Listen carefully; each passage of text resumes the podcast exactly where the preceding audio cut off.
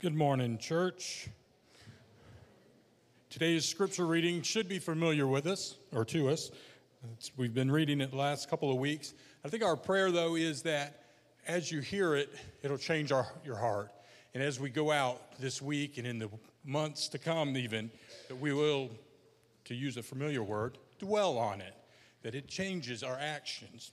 So Philippians 4 8 reads, Finally, brethren, whatever is true, whatever is honorable, whatever is right, whatever is pure, whatever is lovely, whatever is of good repute, if there is any excellence, and if there is anything worthy of praise, dwell on these things. And isn't it awesome that what God spoke many years ago to Paul is true and relevant today? Thank you. Thank you, Craig. Nice work. Should just let you keep going. You were crushing it. So, hey, good morning. My name is Dallas. If I haven't met you, I really would love the opportunity to meet you after the service and get to know you just a little bit better. Let me tell you where we're at. We are, like Craig said, we're in that one verse, really over a five week span. And so we've been kind of like scattered as a leadership team because poor Tara, Wednesday, we give her 30 chapters for one night, and I get one verse for five weeks. So, you know, it's, it's really based on how much we trust the communicators. So we trust you with a lot, and me not so much. No. Hey, let me tell you where we're at. And the first week, we really focused on that word dwell and how it means to, to ruminate, to chew on, to bring up over and over and over again. Paul is saying we've had so much practice in our old life of focusing on the things of our old life. And so now what we've got to do is we've got to bring up over and over again the things of the new life dwell in these eight things because he tells us in Romans 12 that everything starts in the mind. That it's good to have, you know, a good emotional response to something, but the emotion isn't where it starts. Even the action isn't where it starts. In fact, if you go back to the definition of, of things like repentance, it means to rethink your thinking at its core. It starts in the mind. The transformation, the, the renewal, the, the, the growing into sanctification starts in the mind. And so that's what Paul is saying here. Dwell in, chew on these eight things so that everything in our transformation can start in our mind. So that was week one. Week two, we talked about whatever is true. And I just love how Paul talks about whatever is true first, just like he talks about the belt of truth first in Ephesians. Because if you don't have a foundation of truth, everything else is going to be way off base. And then last week, we talked about whatever is honorable, whatever is right, whatever is pure, whatever is lovely. And this week we're going to address the last three things that Paul says here. And after whatever is lovely, he says whatever is of good repute. Or report is really what he's talking about here. So, what we're going to do is we're going to define these just like we did last week. We're going to define them, cross reference them, process through them, and then talk about how we can apply them to our lives. So, let's start there with good report. It means this essentially, any news you hear that centers, centers around Christ. Now, you can imagine that Paul had a lot of good reports to dwell in, but he also had a whole lot of bad reports to dwell in. Paul, you're shipwrecked and nobody's coming. Paul, you've been bitten by a snake and it looks bad. Paul, there's this thorn in your side and it's not going away. Paul, you're in prison. Paul, you're going to die in prison. Paul, another one of your friends, has died on account of the gospel. You can bet that he has had a lot of bad reports. So he's not naive here when he, eh, when he tells us to dwell in good reports, right? In fact, right before this, Philippians 4 6, two verses before, he says, Do not be anxious. And you can imagine sitting in this jail cell, there was anxiety that came up very often, right? And that word anxiety in this context means to be double minded to really focus on the things of the old life, right? It's very easy to do that when you're sitting in a jail cell. So, what he's saying is the way that you avoid being anxious, really, first is by prayer and petition, but then also by letting your mind transform to be focused on those good reports, to dwell in those good reports. And maybe he remembered Proverbs 12 25, which says, Anxiety in a man's heart weighs him down, but a good word makes him glad. And man, Paul, if you we're in if if you're in a life group, we're doing Colossians, book of Colossians, and he starts out and he says, Man, here are the good reports that I've heard. He made it a habit of just dwelling in the things that he's heard that is good because, man, a good report brings life to our souls, doesn't it? I mean, can you think of some good reports you've gotten over time? I know we just got a good report. One of my daughters brought a good report home from school. And if you ever remember when you were in school or as a parent getting a good report home about your kid, man, that just brings life into your soul, doesn't it? Now, my parents never had that experience with me, unfortunately. and they can testify that I am not joking. So, uh, this is not the point at all, but I'm just going to say it anyway. In first grade, I remember I got a D on my report card, and it hit me. Wow, this is bad. And you know, you got to get those things signed, right? So, so I get in the car, and I'm like, Dad, there's a D on here. I don't really know what it means. Maybe it's like a D for Dallas or something like that. of course, he wasn't buying, but man, if you've ever had a good report, you know it brings life into your soul. Maybe you got a good report on your health, and you just couldn't help but tell everybody about it, you know? Just such good news brings life to your soul. And then, really, the best reports you could get is when somebody close to you that you love, man, they come to faith, or maybe chains have been broken in their lives, and, and you hear about it, and it just speaks such life to your soul. And that's what happens here with Paul. So, Epaphras, if, if we take the book of Colossians, like we're going to do in Life Group, Epaphras comes to him in jail, visits him while he's in prison, and says, Man, here are such great things that are going on. I mean, can you imagine that conversation, too, by the way, about all these good reports? The church has started. Man, there's somebody here who is like strung out on drugs, but yet Jesus has changed his life completely. Or, man, this person was worshiping like 75 gods, and now he's proclaimed Jesus as the one true God.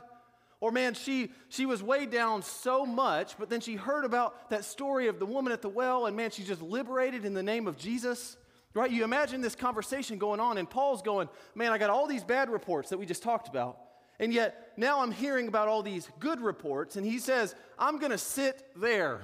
I'm going to dwell there. I'm going to be remade in these good reports that I'm hearing. And again, like we talked about last week, it's not that you don't think about those things that are bad reports. In fact, sometimes you need to think about the bad reports so that you can find solutions to the problem or deal with mourning and going through pain and stuff like that. Like, there's nothing wrong with that. It's just a conscious choice for us to not sit there and dwell there. Instead, we dwell in what is good.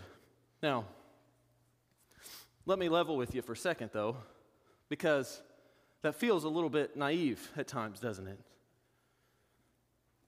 Just like Paul, some of you have probably even recently gotten some very bad reports. Maybe somebody close to you has gotten a terminal diagnosis. It's bad news, it's a bad report. Or maybe as a kid, you had to work through some stuff because your dad had said early on, you had heard a, a report that your dad was leaving your home, which is very common today. Man, I had a kid come to me when I was working in elementary school, and he's, he got tears in his eyes walking into school. I said, What's wrong? He said, My mom said that she doesn't want me anymore. Life is full of bad reports that are very, very heavy. How is it that Paul could say, dwell in good reports? How could he say that?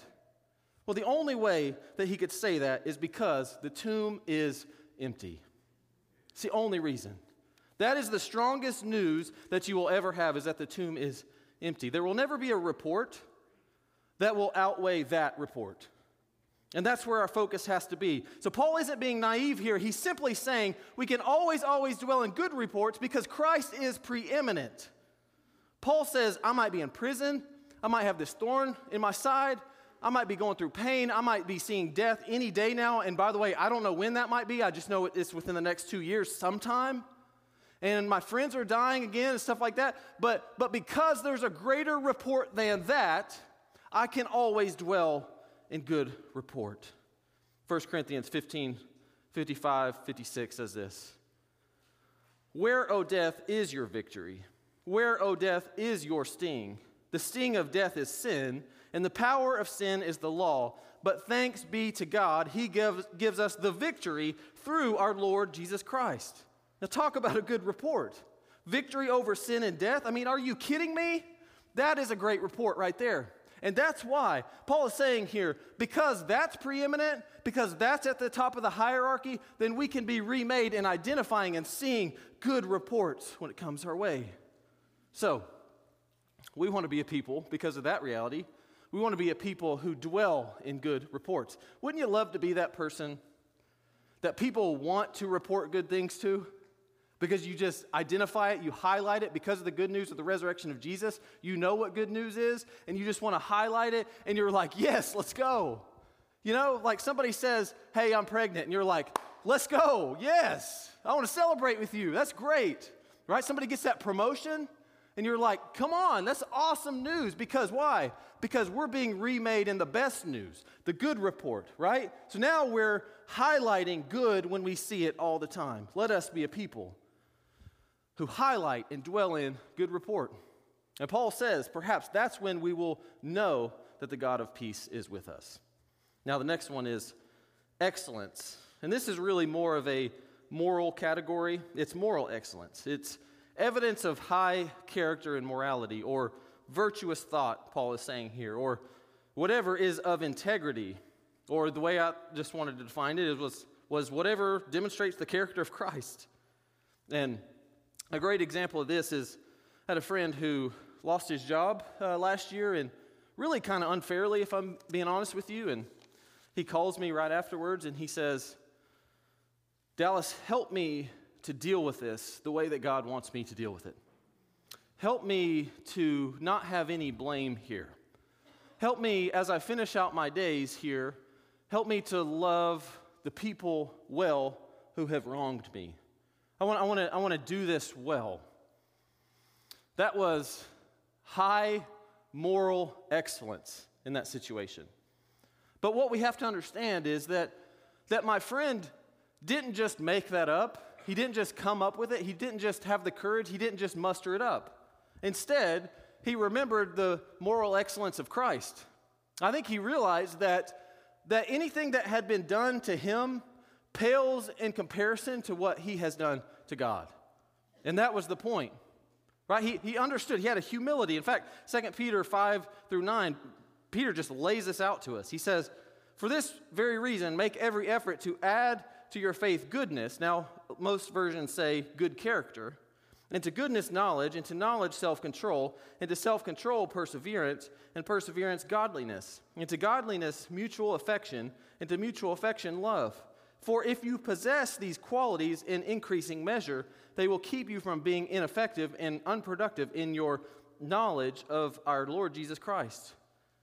But whoever, this is so important, but whoever does not have them is nearsighted and blind, forgetting that they have been cleansed from their, their past sins. Do you see that? You can't just make up moral excellence. It, it comes from knowing where you've been. It comes from knowing the fact that, that God has the standard for moral excellence, and He gave that to us while He forgives us of our sins. So, what my friend did was he just went back to the fact that, you know what? God has, God has saved me from more than what these people have done to me. So, who am I not to forgive? Who am I not to display high moral excellence in this situation? It reminds me of the Matthew 18 parable where the servant comes before the master, and the servant owes the master a hundred thousand bags of gold. Now, look, I don't know much about gold, but that seems like a lot. I mean, I don't know if there's been some like Ocean's 11 type shenanigans going on here where he's just been hoodwinking his master all this time. There's that word again, hoodwink, man. We... But so that's a lot of money, right? And so the master confronts him, and the servant says, he just falls to his knees and he's like, Please, please forgive my debt, forgive my debt. I can't pay it. Please forgive it. And the master so graciously says, Okay, your debts are forgiven. But then that servant goes out into the world and he sees somebody who owes him a hundred bags of gold. And this guy falls to his feet. The servant says, Please forgive me. I can't pay that. Please forgive the debt. And the servant says, No, pay up. essentially. And the master finds out about this. And he's like, Are you kidding me? I mean, I forgive you of a hundred thousand bags of gold debt. You can't forgive this guy essentially owes you like a sandwich in comparison to that, what you've done to me, and you can't even forgive that debt. That's the point of what we're talking about here. The moral integrity, the more moral character comes from recognizing the fact that we owed a great debt and the master forgave that debt. Who are we to hold on to things? Who are we to not display a high moral excellence in the midst of adversity when God Himself has forgiven us so much? He is the standard of moral excellence. He's the one who, by the way, in John 13, it's, he knows it's his last hour, and it says he loved them to the end. I mean, he, he washed the feet of all the disciples, including Judas, by the way, who was going to betray him in just a few hours, washes their feet. He's the same one who, who heals the lepers and the lame and the disease stricken and, and those who are wounded and in pain. I mean, that's his character. He's the same one, by the way, who, who is on the cross and says, Father, forgive them. They don't know what they're doing. He's a standard of moral excellence. And until we understand that, there will be no moral excellence in our own lives. So let us be a people who see over and over and over again the moral excellence of Christ. You know, if you see it in somebody else, you're like, man, that's awesome. I'm going to sit there. That was a glimpse for me into the moral excellence of Christ. That's what Paul's talking about here. And then the last of these eight things whatever is praiseworthy. So, whatever stirs up praise, whatever um, whatever we can recognize, give recognition to, or give something its due. That's what Paul is talking about here. So Paul ties a bow on this whole thing in the exact right way, I think. He says, whatever is true to start, because you have to have the foundation of truth, but then he says, you have to also up the ante here. You can't just think about these things. You, a- you actually have to provide recognition to these things. You actually have to give these things their due. If we want things to take root in us, we have to take that next step to stir up praise of these things. That's what Paul is talking about here. You know, when people will say something like, Oh, I thought about reaching out to you when that thing was going on. You're like, Thanks, I think. Or the worst one is when a husband, Luke, where's Luke? You're about to get married. I was thinking about you whenever I thought, don't ever do this, okay? Don't ever come home and say, Hey, I thought about getting you flowers today, but then you didn't.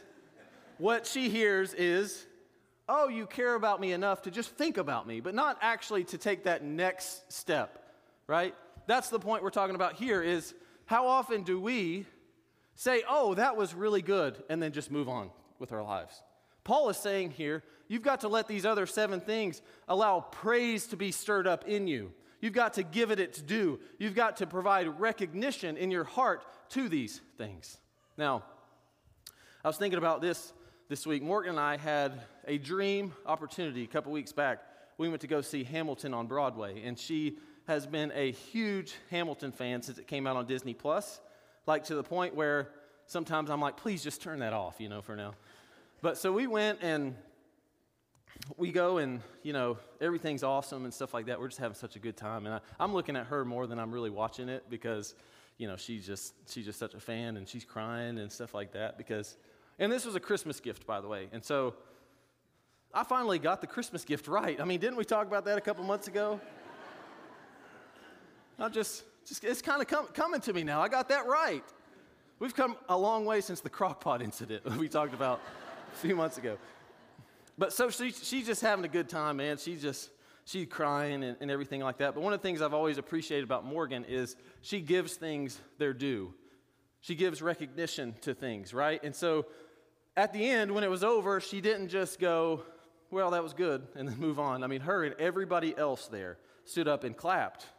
And since that time, she'll say things like, Man, I can't believe we went to go see that. That was awesome, wasn't it? To the point where I'm like, Again, Morgan, come on. Like, you know, let's just move on with our life here, you know?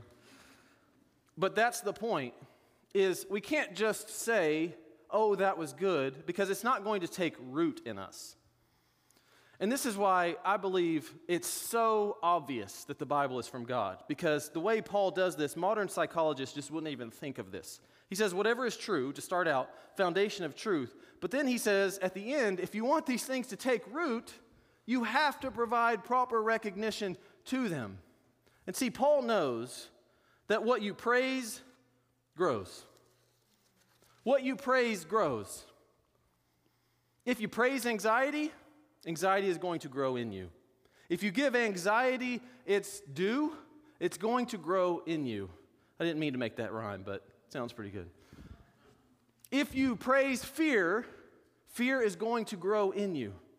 But if you praise God and if you praise what is good, there's not going to be room in your mind for those other things because praise is growing in your mind of the things that ought to grow. Praise of the proper object of praise will bring life to our souls. Worship team, you guys can come back up. In Acts 16, Paul is in prison. And in verse 25, it's midnight, and Paul and Silas, maybe you've heard this story, I don't know, but Paul and Silas are just praying and praising at midnight, which, by the way, we gotta, we gotta figure out doing that. Not the prison part, but the praising at midnight part sometime. We gotta, maybe a New Year's Eve bash or something, get together and praise and worship. But, um, so anyway, they're, they're praising and they're worshiping God during this time, man. And they're, you can imagine in the prison that they felt like there were times where they just needed to do that. You know, when life is heavy, when, when it's uncertain, when there's worries and there's anxieties and things right in front of you, and you just have to praise, you just have to pray. And they're in this moment right now, and other people are hearing it and stuff like that. And then it says this in verse 26 it says, Suddenly, there was such a violent earthquake that the foundations of the prison were shaken. At once, all the prison doors flew open and everyone's chains came loose. Catch that last part. Starts with prayer and praise and ends with chains coming loose.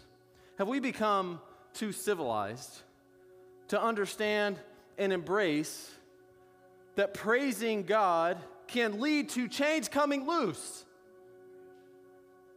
I mean, maybe maybe some of us have been stuck for so long thinking, you know, it's just it's just generational. You know, this is just who I am. This is just the way things are. This is just it's always going to be this way. You know, I'm just always I'm just always going to give in to sinful lusts. I'm just I'm always going to just do blank, whatever that is. Have we become too civilized in our faith to say, yeah, through praise, God can do anything and chains can break once again. And I don't know for you if there's any chains that need to come off, but I, I can speak personally. You know, the darkest times of my life, you know what the most freeing thing was? Not the situation ending, but those moments where my mind was focused on praise of the proper object of praise. That's what Paul is saying here. Protect your praise, direct your praise towards the proper object of that praise. And watch as God begins to break chains, man. I mean, he's just a chain breaker. That's who he is. And so, we got one more week in Dwell. We're going to close out next week. Now's a great time to start putting these things into practice. If there are these eight things in your life that you recognize, things that are true, I encourage you, write them out. Write them out. Focus on them. Dwell in them. And watch as the God of peace is truly with you because he really is with you. Let's pray. Father, oh, we thank you for the truth of your word. We're just so we're just so thankful that we can dwell in what is good and in fact what is good is greater than any other news that there is. Because the tomb is empty, we can actually realistically reasonably dwell in what is good. And we're just so thankful for that. Father, if there's any chains that need to come loose, I pray that you'll just do what you do. once again. We love you very much. In Jesus' name I pray. Amen. Hey, let's worship.